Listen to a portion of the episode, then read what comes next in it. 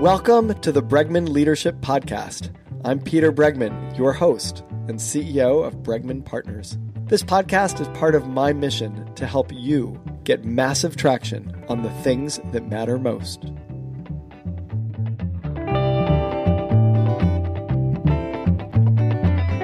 With us on the podcast today is Brad Staats. He wrote the book Never Stop Learning, Stay Relevant, Reinvent Yourself and Thrive. If you're watching the video, this is what the book looks like. It's an excellent book. Brad is a professor of operations at University of North Carolina's Kenan Flagler Business School. And I'm delighted, Brad, to have you on the show. Welcome to the Bregman Leadership Podcast. Thanks, Peter. Excited to get to talk with you today. So, Brad, you know, it kind of seems obvious, but maybe spend a minute telling us why it's important more now than ever to never stop learning. Yeah, I think it's a great point. I think uh, you know there's a we have to recognize we're at a unique point in history uh, that there are a number of forces uh, that are really increasing the rate at which knowledge is changing around us. And so, if we're going to succeed in this new environment, then it means we have to learn continuously. Um, how do we do our existing tasks better? How do we do entirely new things? Uh, you know, we can think about you know artificial intelligence and the rise of data as a big part of the story, right? We have an ability just to process massive amounts of information, and we see the change that goes with that. Um, in addition, and kind of contributing to that is just the general trend of specialization, faster and faster and faster. And so, as we get deeper, the struggle is, you know, not only do we have to get down there into the depths and so learn, but then we have to be able to pull back and connect it all together. Um, finally, I'd highlight just the global world that we live in, right? This uh, kind of rate of change has continued for a number of years now. And so you're not just competing with your neighbor, you're competing with the person on the opposite side of the world. All that means, right, is we're really in a learning economy, not a knowledge economy. And are you finding that that's uh, as true about the way we relate human being to human being and communication and these things that people would call soft skills, as much as you know AI and new technologies that are coming out and new ways of operating in business? Yeah, I think so. I mean, so I think what's interesting is, you know, these things are converging more and more, right? So it's not just a matter of, hey, you know, I need to learn some skills about machine learning. Uh, but importantly, then I have to bring it together. I spend a lot of time working with organizations, not, you know, only getting into the code of machine learning, but how do you get the data science team to work with the business domain expert? And so those sorts of soft skill challenges, you know, are constantly a struggle that we learn a new technology, but the hard is the easy typically, right? It's the, you know, how do we actually, you know, change our fundamental processes to take advantage of this? So you say that we're bad at learning. Why? I mean, I would think that given how much we have to learn in school and like our very existence is dependent on our ability to learn, yep. why are we so bad at it?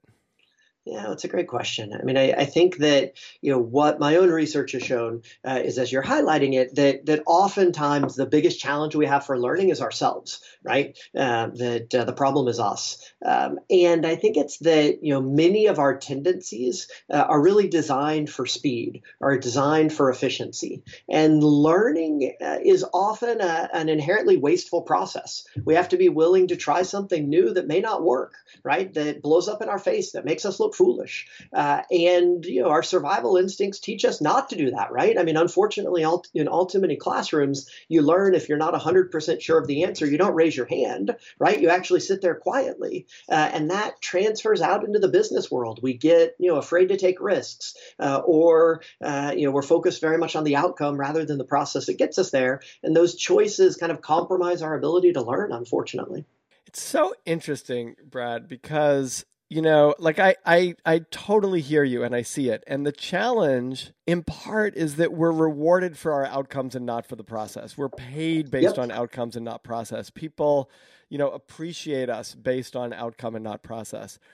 So i'm just curious to get your perspective on that or how we shift that or how we can operate where we focus because you talk a lot in the book about focusing on process and you learn from process and and i agree with it inherently and I love learning, and yet I can see how outcome driven I can be because I know that you know I can learn a ton, but if I don't get an article actually written and you know on HBR's website or in a book, then you know then it's all well and good but i haven't achieved anything. No it's a great point. I mean i think there are a couple of observations i'd make. I mean one is you know many of our management practices you know, really still stem from um, you know the industrial revolution um, scientific management right? And so we have things in place where you know we knew what the right answer was. We were trying to shovel coal and move it from one side of the yard to the other and so we could define that really well. And so you know experimentation looks fundamentally different there. You you can see did you get the coal and move it? Uh, and we take that same mindset you know to today where in writing an article you know i'm sure if you submitted your first article every time you know bad things would happen right? We know there's a creative process. You have to try it. It works. Your editor responds. Um, you know i think what we see eh, organizationally is folks changing how they look at it. Um, they know that yes we have to get you know eventually good products good services but as we work as we give feedback it has to be all throughout the process. And so i would highlight you know organizations like a Deloitte, organizations like Adobe, um, who fundamentally changed how they evaluate folks. That it's no longer that once a year, end of year kind of heavyweight, tons of hours going into it, but instead a every week, every other week, having quick conversations, talking about what's going on. Because I think, you know, perversely, if we follow a good process, the outcomes follow. Um, so it's not that, you know, hey, outcomes are completely irrelevant, but we have to, you know, get um, into those steps that move us in the right direction. What have you found helps stoke people's curiosity over their knowing? Oh, that's a great question. Um, I mean, I, I, think you know a lot of it has to do with tapping into what people you know, innately care about. So these days, you you hear a lot of discussions around strengths, right? Um, and I think this is a is a great point that part of why they are so valuable um, is that they're motivational by themselves, right? And so you know if you can think about, you know, if you're a manager, if you're a leader, you're working with your team, trying to understand what do what do people innately care about, um, because that certainly, you know, can draw them out in a powerful direction. Um, but that's not the only way to do it. I think that we see good leaders are able to take advantage of purpose, right? They're able to explain, hey, what we're trying to what we're trying to accomplish here, and getting into that why um, often will spoke will sort of spark that same curiosity as well. You know, it's interesting because I imagine, you know, you mentioned leaders, and I imagine one of the most important things that leaders can do if they want to encourage the curiosity over knowing is to really create a safe environment where failure is fine and where people can ask questions and not know, and where progress, you know, for some period of time might be slowed as you're moving through the discovery process. I'm curious if you've had experience in seeing or helping leaders create those kinds of environments? Yeah, absolutely. I mean, I think you hit on a number of the key points. Um, so, a- again, I mean, fundamental to all of this there's a little bit of a performance paradox uh, that you know if we want to succeed in the long run it often means go slow to go fast right? Uh, and so be willing to learn. Uh, i think you know, the the behaviors that i see leaders do are, are, some of the ones you mentioned you know being willing to accept failure. I love the story of, of Pal's Sudden Service. Uh, they're a small fast food chain in eastern tennessee uh, into virginia uh, they've won the malcolm baldrige award so they're incredibly efficient incredibly accomplished but their ceo CEO loves to get out in front of people and say, hey, look, if it's not illegal, immoral, or unethical, you're allowed to make any mistake once. Just make sure the next mistake is something new. He models, you know, that to the entire organization where they're a very high assurance organization. He expects them to accomplish amazing things, but he knows they're going to make mistakes, right? It's his job to prepare them. And when he makes a mistake, not only does he encourage, you know, others to do it, he shares it you know, he explains he made a really big one one time. Afterwards, he came out and said, "Look, this cost us half a million dollars. I spent over six million dollars on my education now, but we would not be where we are today if I hadn't done that." And so I think that sort of leadership behavior, as you you made the point of of creating that safe environment, you know, modeling what you want others to do. You talk about um, reflection and relaxation, right? And yet the problem I think is that most people, and we're sort of talking about this in one form or other, is they're starved for time, right? And so it's not even necessarily the drive for outcomes, but it's a drive for efficiency, which you mentioned earlier. And and the starvation for time leads them to reflect and relax less. So how do we get people over the hump of of the time issue? No, I think it's a great point. I mean, I think part of it is stepping back and thinking about, to your point, you know, efficiency, productivity, right? And there's, you know, it's it's it's a function of both the time you put in, but also kind of the quality of the work that you're accomplishing. Um, and so we tend to think the more work we have to do, well, I'm going to keep the quality constant, so I'll just jump up the number of hours and I get more done. Unfortunately, what we see is that reflection, that break to recharge. Yes, you lose a little bit of time, but on the other side, you gain a whole lot of quality. Um, so let's take reflection as an example. If you study learning, what's interesting, you see, yes, we learn by doing, uh, we learn by trying stuff out but we also learn by thinking um, and we different parts of the brain get activated whether we're doing or whether we're thinking.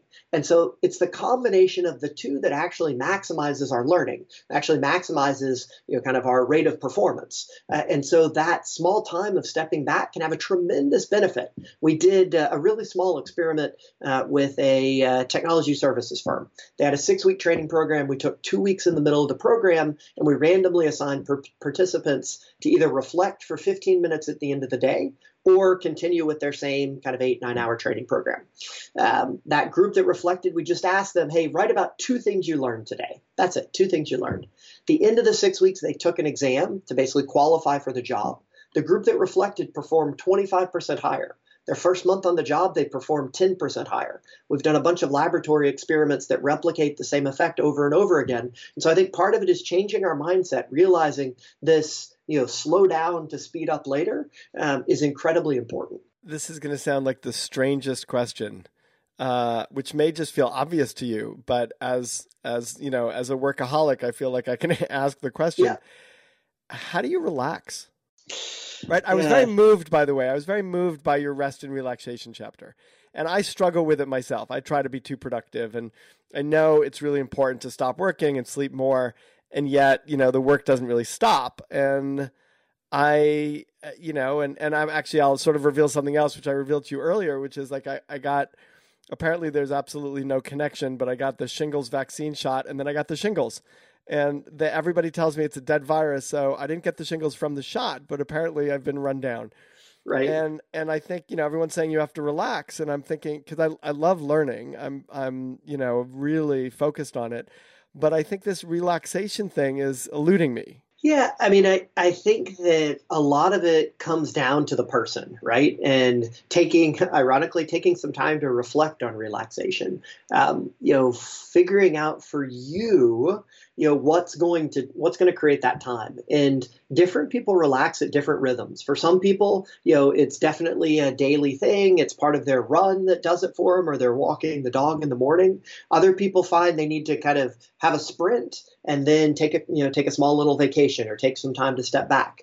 Um, if i look at my own life and i talk a little bit about this in the book you know when uh, i was in my doctoral program we had young kids. Um, we, we'd go to disney. It was great. The kids could run around and, and do whatever they wanted. You know, as an adult, you didn't have the same pressure, uh, and it actually was an escape. Now, as uh, I have 14, 12, and 10 year old kids, um, that sounds miserable. I don't want to go do that with them. Uh, you know, so we uh, we like active outdoor you know activities, and those create the break. Um, and I think part of it, and my hunch is this might be true for you too, is giving yourself permission to relax. Um, that I, I'm in the same boat as you. That there's always another thing that needs done. Um, and so, you know, for myself, what's been the calming influence is said, look, I, I really will get more done if I take these three days, I disconnect, I leave the laptop at home, um, I do my best to leave the phone, uh, and you know come back fully refreshed. And I, and I think what people find is when they're able to do that, they actually start to see the benefits from it on the other side, and so that helps with kind of the analytical side of the brain, convincing ourselves. What did your son hitting into a double play teach you about outcome bias? Yeah, exactly. I mean, I think this goes back to our process discussion from earlier. So I'm fortunate enough to get to coach all of my kids. Uh, and this was my eldest. We were playing in a game against a very good team. Uh, the pitcher was kind of either walking people or striking them out, and he managed to hit a ball as hard as he could. unfortunately, it took one bounce. Shortstop grabbed it, turned a double play, uh, and the inning was over. And he comes off, and I'm trying to congratulate him, and he wants nothing to do with that. You know, his, his comment was, "Dad, you know, even a weak ground ball would have scored a run. There was only one out, and and I cost the team." Um, and I think it highlighted this this point you mentioned of outcome bias that we think when a good outcome happens, it means we followed a good process. And when a bad outcome happens, we followed a bad process. And unfortunately, life's not that simple, right? It's not, hey, follow these four steps and always good stuff happens. Follow, you know, don't follow them and always bad stuff. Sometimes, you know, it works out you know, the opposite direction. Um, I've got a friend, Cade Massey, uh, who likes to say, look, if the world understood variance even a little bit, you know, we'd, it'd be a much better place. Um, and so, from a learning standpoint, we have to be willing to step back and look at the process right? What are we actually doing to try to connect us from A to B? You know, a lot of what you're saying in this conversation is bringing to mind uh, Warren Buffett and and other leaders that I know who are very, very good at doing two things. One is separating signal from noise, uh, and and the other is really sticking to a process, right? And the way Warren Buffett does it is very simple, right? He's like, you're going to, and, and the way a lot of statisticians do, which is you evaluate a set of percentage chances of things, and then you invest based on the percentage chances. And, you know, generally, you know, if it's 80%, if you're making a number of, of, of bets on an 80% probability, you'll be right 80% of the time. And, you know, like you just do the math which is sort of what you're saying, right? Which is focus on the process and make sure that the process leads eventually to the outcome. And if it's an 80% probability, you'll be wrong 20% of the time, and that's called failure. Yep. But overall, the process is useful. And then the signal to noise, which is, you know, I, I remember reading an article once about Buffett, and it said, and, and he was quoted as saying, you know, and, you know, this is the, the, he's made billions and billions of dollars. and he said, you know, I, probably make about six decisions a year, right? and and I think you know he's thinking and he's reflecting and he's looking and he's got, and then he makes you know a big move here and there. And and I wonder if you've looked at any of this kind of signal for noise uh, uh, methodology, or I don't even know to call it methodology, but the people who are good at it, and what it takes to, you know, to kind of really see through all of the noise to know I'm gonna not not run uh, run away with wasting a ton of time over here in this area, but I'm going to really focus on these two areas, and I'm going to make these three decisions that are going to make the biggest difference. Yeah, I mean, I think there, there are a couple things you're you're highlighting in there. I mean, one of it is getting comfortable with you know with variance with probabilities and knowing that you know even if you know, if you have a 60-40 decision you know that is prob that that in general is going to be a great decision right? You're going to you're going to win far more often than you're going to lose. Unfortunately many organizations you know, you're only allowed to make the the 100% decision. And so think about kind of all the waste there uh, or you when, make that 60-40 decision and you're allowed to make it once and if it's yes. the 40% chance then you're no longer allowed to make decisions time to move on right? And and back to kind of the organizational point people learn um, and so then they're not going to take those sorts of risks again. You know actually I you're saying that's the right risk to take. 40% of the time you're going to be wrong. That's absolutely. actually batting pretty well and and you you want to actually keep taking that risk you would, and and I think I mean somebody like Buffett and in investments, you know, would would feel good about that. Um, you know, having talked to lots of folks kind of in the hedge fund space and the finance space, you know, they're they're dealing with very small percentages, the 60-40, You know, they they take that and just keep doing it over and over again, right? Um, I, I think part of it is you know being methodical about the process. You know, one of the great um, tips you know that I have in terms of dealing with that is writing down your expectations beforehand writing down why you think it's going to occur. Um, that uh, then, you know, afterwards, the problem is we tend to make sense of, of reality based on what we expected to see, right? And so, you know, kind of this problem of we see what we want to believe.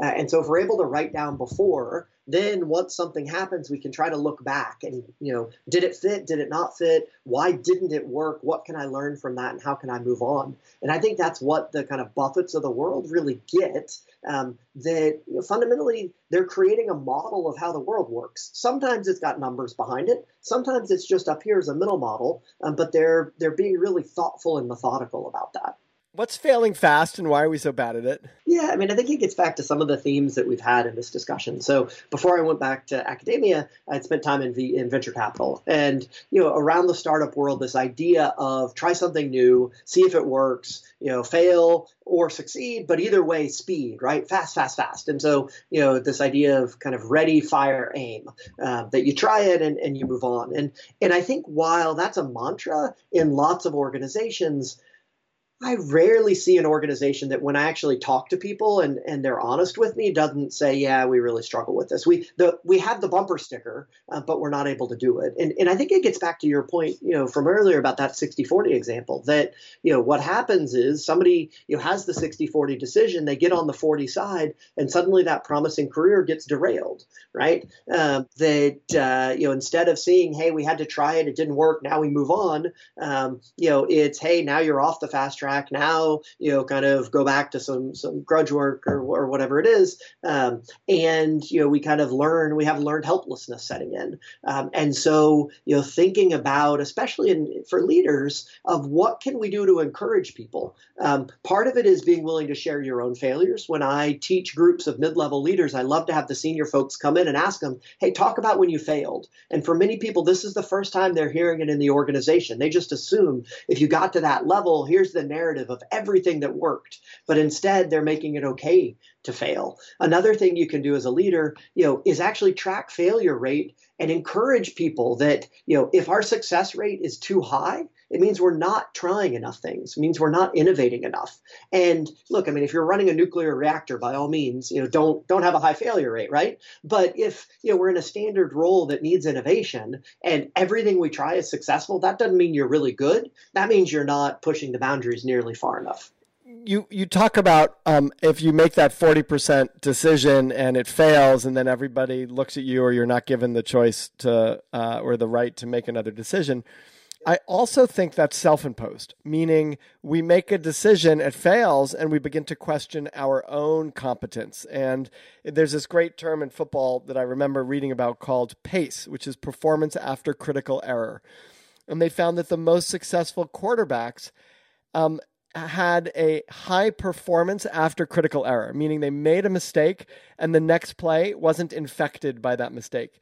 I'm curious what you have learned about um, about increasing our pace, right? Increasing our ability to perform after we've made mistakes. No, it's a, it's a really important point. I mean, I think there are there are a couple of pieces there. I mean, one is the confidence to press on, uh, and so in that quarterback example, um, that uh, you know they they don't uh, kind of get overwhelmed by the fear of failure. Um, and so part of addressing that is is is normalizing or destigmatizing failure, helping people see that you know this is going to happen, this is part of the role, um, and we just have to press on. And so with a quarterback, that you know they're going to be interceptions. No one is going to go an entire season without an interception. I think the second piece though is making sure we learn from the failure. That unfortunately, you know, many times because we're so embarrassed by it, we sort of try to cover our eyes, you know know, like the two year old and, you know, nothing to see here, you know, move along. Um, and, you know, those really good quarterbacks, you see them on the sidelines, they're looking at what happened. They see the middle linebacker jumped out, right? And, you know, kind of stole the pass. Uh, and, you know, in the same way as a leader, you know, we need to be willing to look at what happened. Uh, we've done some work looking at attribution. After an event occurs, do you blame yourself or the situation? And unfortunately, many times when we fail, we engage in what's called the fundamental attribution error. Uh, that when it's us, we blame the situation and don't really take responsibility, right? Oh, it wasn't me. No one could have been successful here, right? I was just incredibly unlucky and and unfortunately you know that we we pass up the opportunity to learn then. So we did a study looking at uh, cardiac surgeons and in their case failure was losing a patient. Um, and unfortunately sometimes you operate on a very sick patient. You're not gonna you're not gonna save them all. Um, and what we saw is they actually did not learn from their own failures. They did not improve from their own failures um, likely because of this attribution problem. Interestingly they would learn from others because for other people you're likely to blame the person not the situation. oh, so interesting. Um, and and so you know what I think is incredibly important, whether you're a quarterback, whether you're a leader, you know that when something goes wrong, you know you ask yourself, hey, how was I responsible? Not in a way of now I'm paralyzed to try again, but you know what can I learn? How can I use this to increase my likelihood of success next time? It's really, really interesting that point that we learn from other people's errors much more effectively than we learn from our own errors. Yep. Yeah, and, and I think it, it is just part of a general theme of incorporating other people in our learning journey. That, you know, I've I've gotten better at this with time. I didn't start in a good place here. Of when you make a mistake, you want to kind of hide, right? You don't want to tell anybody or share it. And now when I make mistakes, trying to go out, hey, what went wrong here? Why did this go wrong? How can I do better? You know, in teaching is a great example. Every so often a class just won't go right. And so in the past, you know, would almost want to kind of bury my head uh, and not, you know, talk to anybody. But instead, you know, whether it's going to other faculty, here's a plan that didn't work, whether it's actually talking to the students, hey, you know, clearly something was off today. Let's understand what it was. And that openness creates an environment where then everyone can learn, not only you. Do you have an example of having done that recently? Um, I mean, I can think of an of an older one um, that was a uh, an example around teaching uh, a Teams class, and it was interesting. It, it, I thought I had great content. I'd, I'd prepped this all and and delivered it, and just you know fell totally flat. Uh, and you know, my first reaction as I'm driving home is, okay, I'm going to pretend that never happened. You know, it wasn't me. They they didn't want to be there. Uh, and the more I thought about it, was okay, I might need to practice what I preach here. Uh, and so I actually turned to a to another faculty and, and brought in my materials. And and it was fascinating that then when somebody else could step in, you know, he pointed out kind of my key problem was in my excitement to teach them. I had taught them, you know, they were drinking from a fire hose. There was concept after concept after concept, and so you know, they I'd given them a lot of great stuff, but they had no hope of actually learning it. Uh, and so it was a great lesson to me of paring back, right? A theme of our conversation today. Sometimes less is more, uh, and it was certainly true with respect to that uh, learning opportunity. This is great. Brad, I've so enjoyed this conversation. There's a lot of personal lessons for me about slowing down also. The book is Never Stop Learning, Stay Relevant, Reinvent Yourself, and Thrive. It's as delightful as this conversation was. Brad, thank you so much for being on the Bregman Leadership Podcast. Absolutely. Thanks, Peter. I hope you feel better.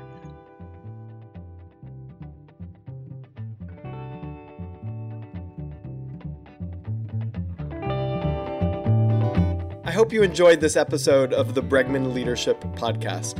If you did, it would really help us if you subscribe on iTunes and leave a review. A common problem that I see in companies is a lot of busyness, a lot of hard work that fails to move the organization as a whole forward. That's the problem that we solve with our Big Arrow process. For more information about that or to access all of my articles, videos, and podcasts, visit peterbregman.com. Thank you, Claire Marshall, for producing this episode, and thank you for listening.